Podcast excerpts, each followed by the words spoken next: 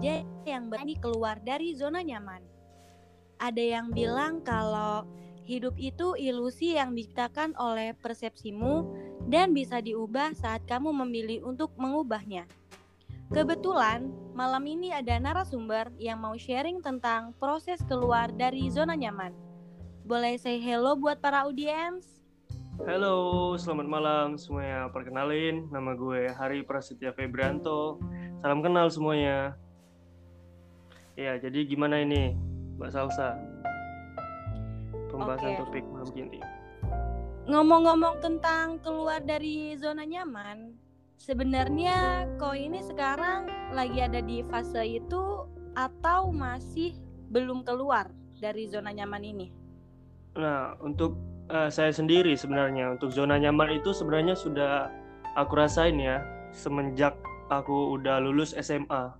Nah, kenapa aku bilang sudah lama ngerasain itu? Karena menurutku definisi zona nyaman itu ketika kita berada di salah satu zona atau satu daerah yang di mana kita udah terbiasa di tempat itu.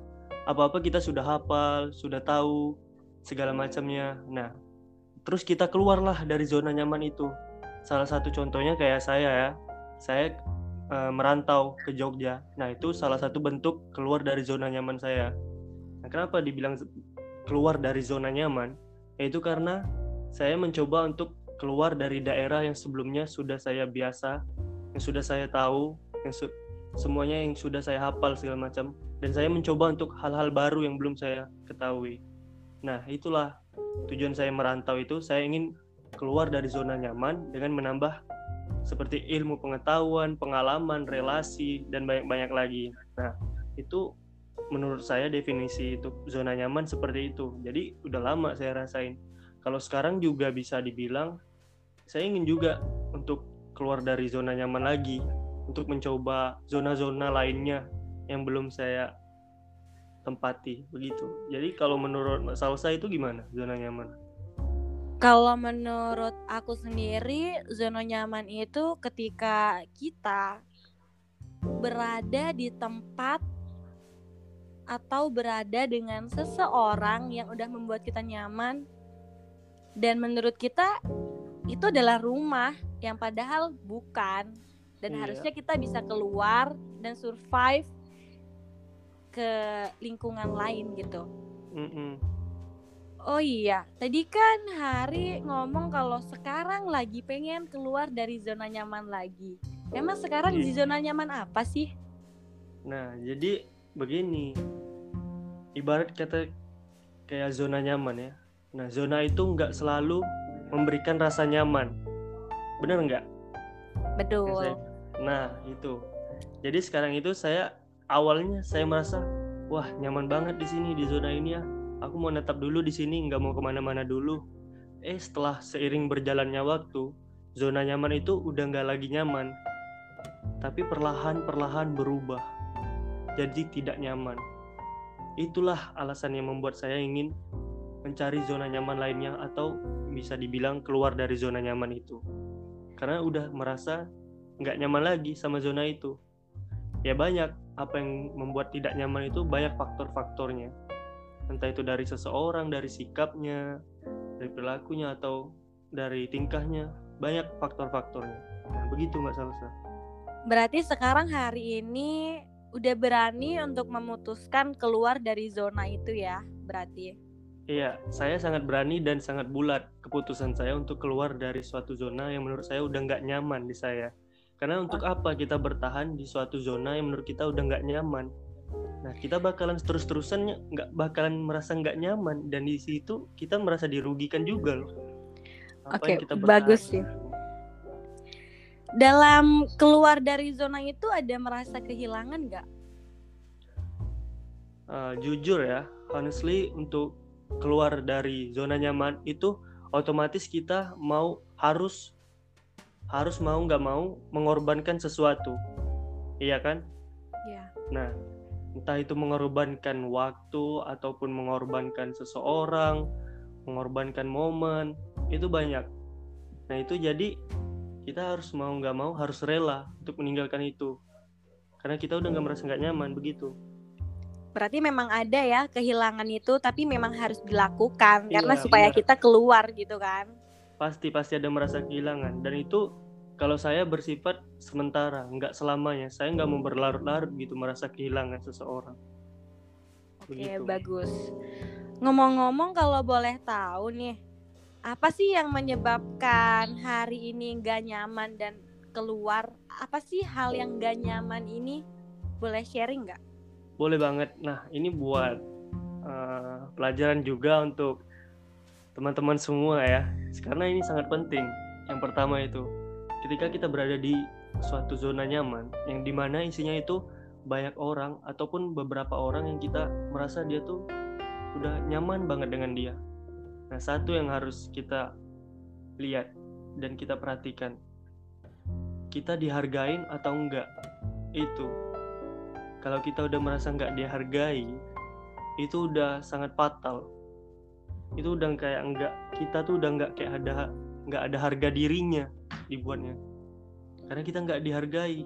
Dan juga yang lainnya itu seperti dia ingin dimengerti tapi dia nggak mau ngertiin kita itu jatuhnya egois ya. Nah begitu. Itu yang saya sangat sayangkan sih masih ada yang kayak gitu. Kalau menurut Mbak Salsa bagaimana? Dari sudut Kalau- pandang Mbak Salsa. Kalau menurut saya hampir sama sih jawabannya. Mm-mm. Berarti hari ini karena merasa tidak dihargai dan capek untuk terus memahami gitu ya, benar iya. Gitu. Jadi menurut hari ini dalam hubungan itu selain komunikasi apa sih yang penting? Kalau kayak gitu kan berarti itu adanya kurang komunikasi ya. Kalau kurang kurang saling memahami, Iya. terus adanya sikap egois. Itu apa sih yang selain komunikasi berarti? Nah, jadi di sini saya ingin meluruskan dalam suatu hubungan itu untuk kita sama-sama nyaman dalam suatu hubungan. Nah, untuk komunikasi aja itu nggak cukup.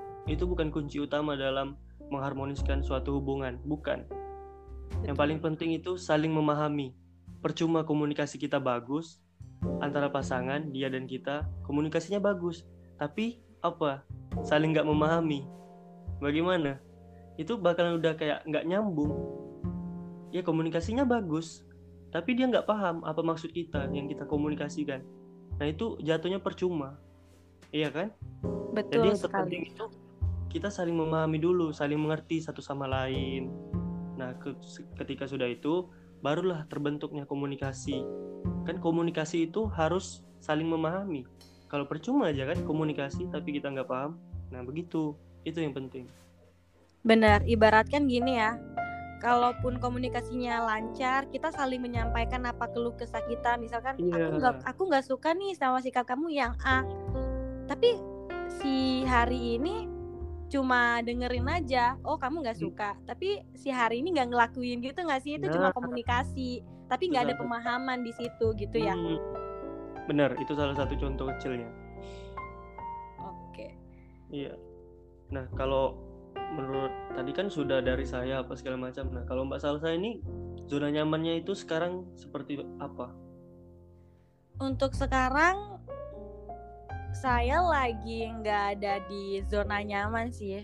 Oh, alah. lagi Kenapa? lagi di luar itu kayak udah gak di zona nyaman gitu. Hmm, berarti ya tergantung masih kayak nggak jelas ya di zona mana Mbak Salsa begini. Nggak ada juga yang buat nyaman atau apa gitu ya. Lagi di zona bebas kali ya, kalau Oh, bisa bebas. dibilang. Ya. Benar, benar, benar. Ngomong-ngomong tentang tadi yang kehilangan nih, kan tadi dalam keluar dari zona nyaman kan perlu ada kehilangan yang direlakan. Dalam kehilangan ini kan ada lima fase. Denial, anger, bargaining, depression, sama acceptance. Sekarang hari ini ada di fase yang mana nih? Jujur kalau saya sendiri nggak terlalu ya sebenarnya iya juga sih mengikuti fase-fase tersebut. Cuman kayak ada kala suatu ketika itu saya nggak terus-terusan berlama-lama di salah satu fase itu.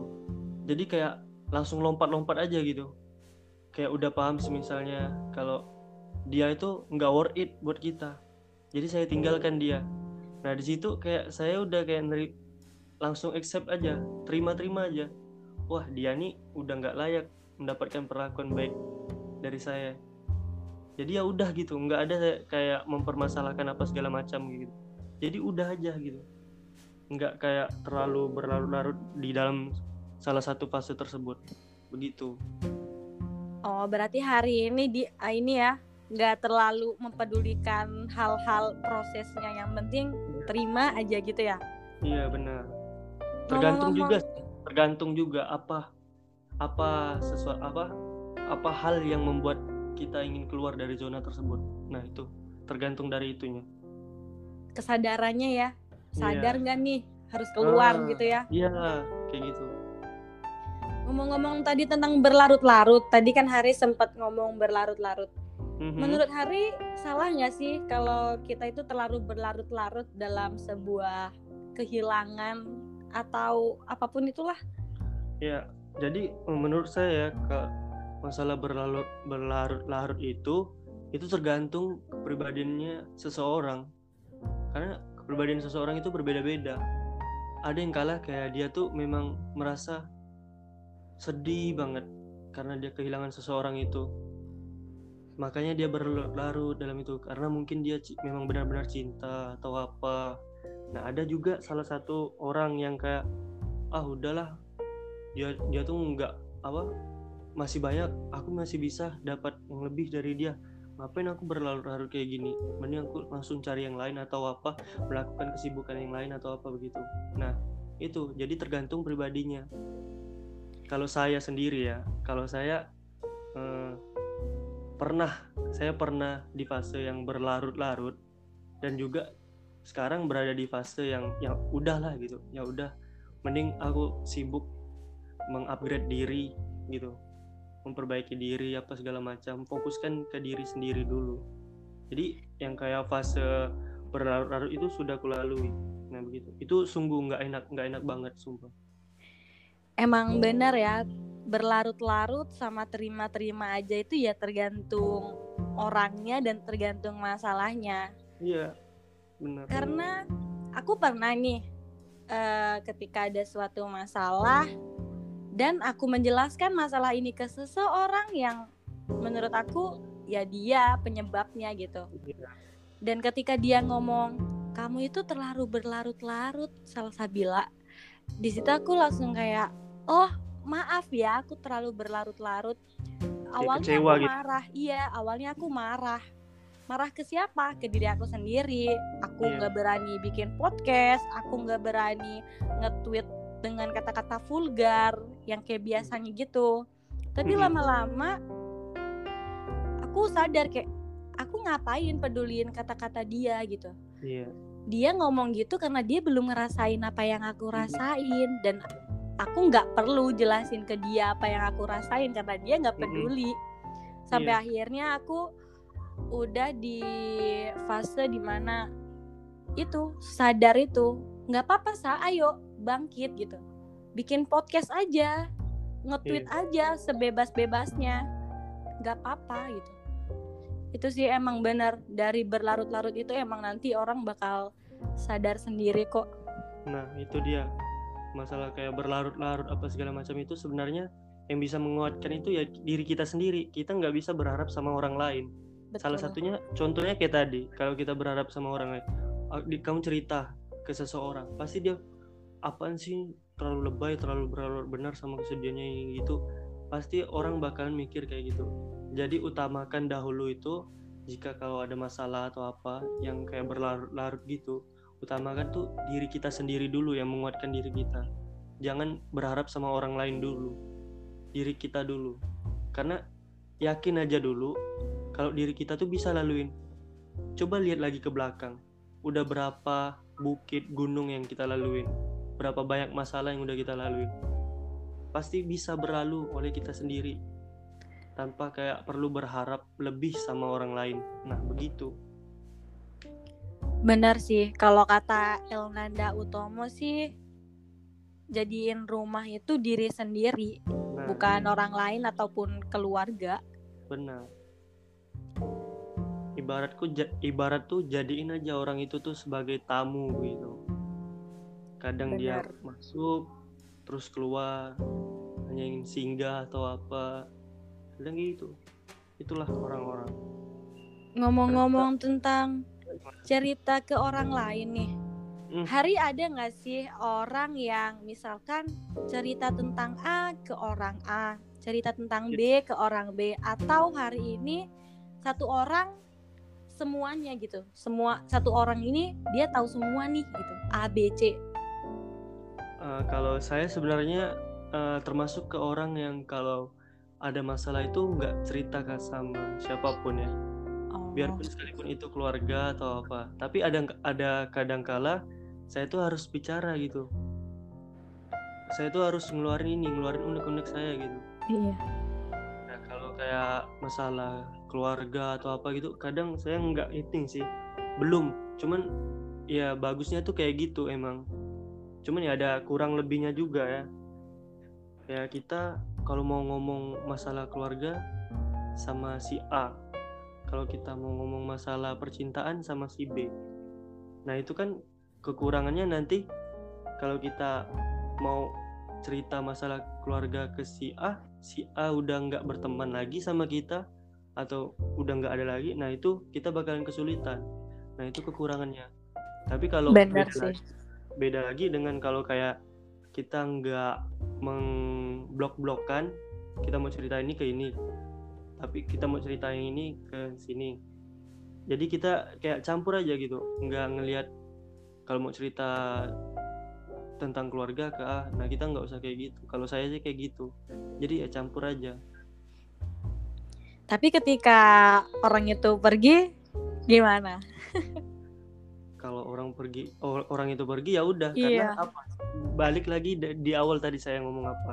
Saya nggak berharap kalau ada masalah itu cerita atau minta bantu ke orang lain.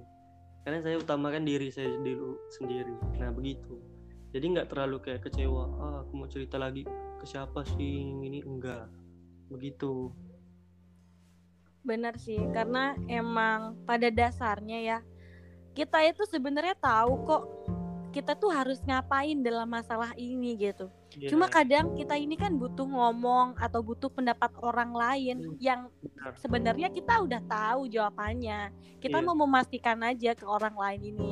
Ya nggak sih? Mm-mm, bener kadang Emang memang harus butuh saran dari orang lain Iya. emang kan Yang padahal kita sendiri padahal bisa gitu kan. bener ya kadang itu Sendiri aja bisa, Gantung- ngapain orang lain? Iya, tergantung orangnya yang kita cerita. Kadang kayak ada dia cuma dengar doang, ya udah sih semangat aja ini. ini. Nah, orang-orang yang kayak gitu ya susah juga kalau kita mau cerita.